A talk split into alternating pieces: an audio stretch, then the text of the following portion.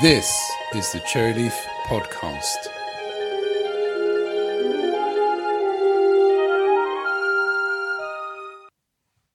Welcome to the Cherryleaf Podcast. It's the 23rd of March at the time of recording, and we've decided for a while to move to having weekly podcast episodes, with many people having to adapt to the situation with the coronavirus, various people working from home, and with people having to adjust to the new situation, we thought that having more frequent episodes might help people. So, the original plan for this podcast was essentially a keep calm and carry on episode about equipment that might help you work efficiently from home. However, certainly from the conversations that we've been having and from social media, there are a number of people that are certainly anxious at the moment, adjusting to a new working practice, a new way of living. And so, what we thought would be good would be to cover both parts dealing with the changes and how they might be affecting you mentally, and then some practical advice of how we can adapt our environment to working from home.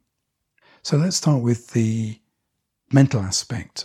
There are people that are having to adjust to a new working environment, working around their family, people working on their own and having to deal with perhaps being isolated more than before, anxiousness in terms of what's happening for the future.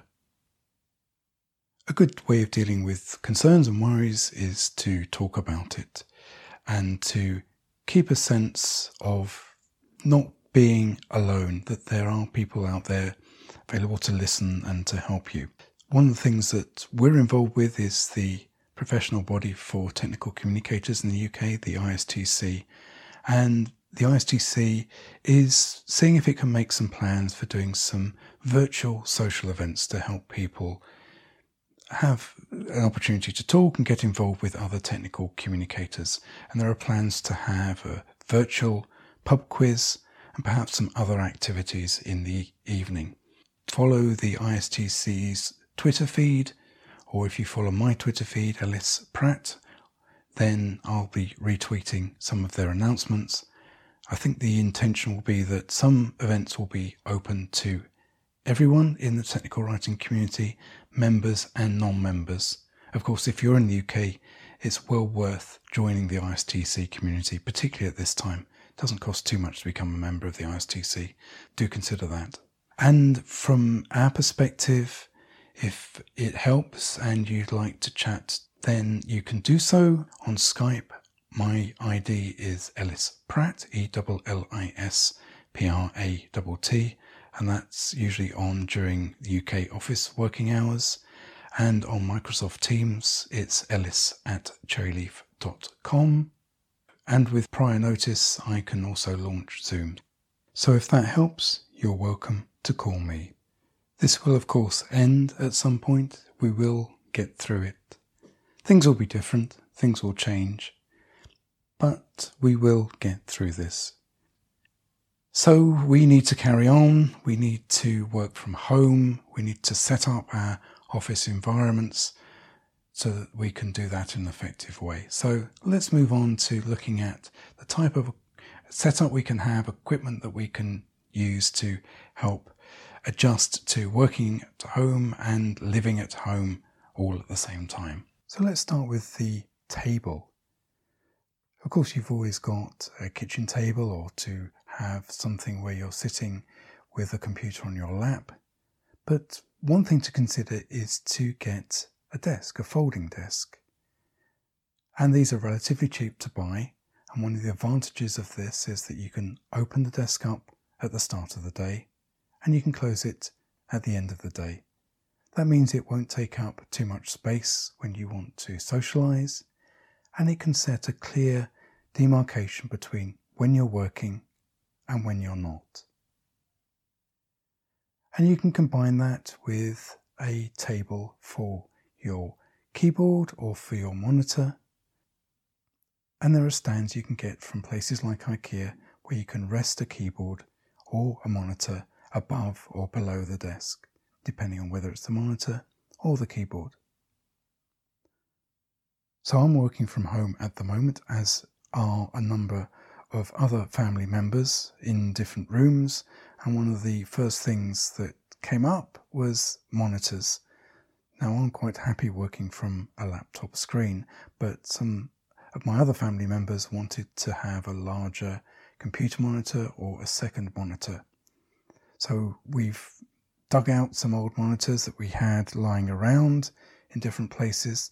But one thing to consider is that with most flat screen TVs, they have an HDMI input, and most laptops these days have an HDMI output.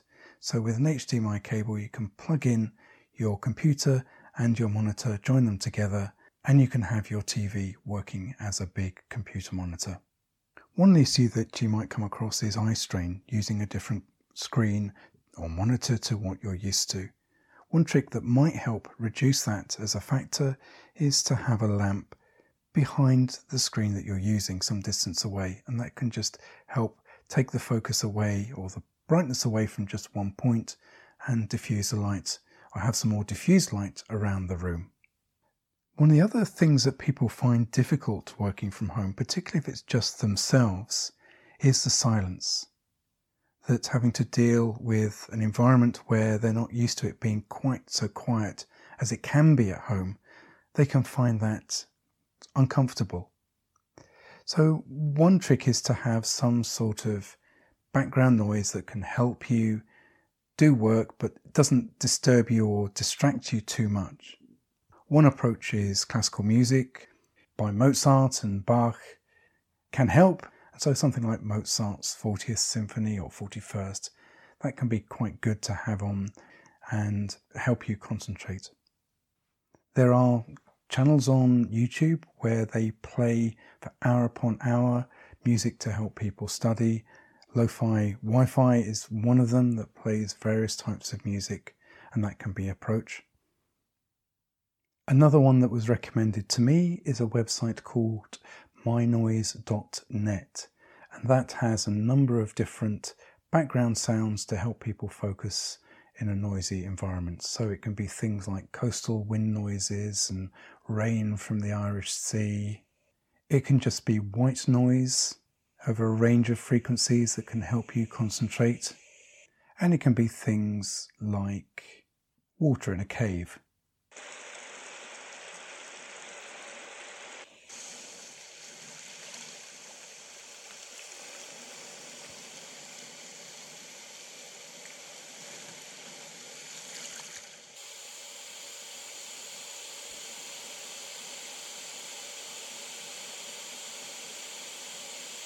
Another aspect of working from home is video calls, and it can be that you find yourself looking a little bit in the shadows.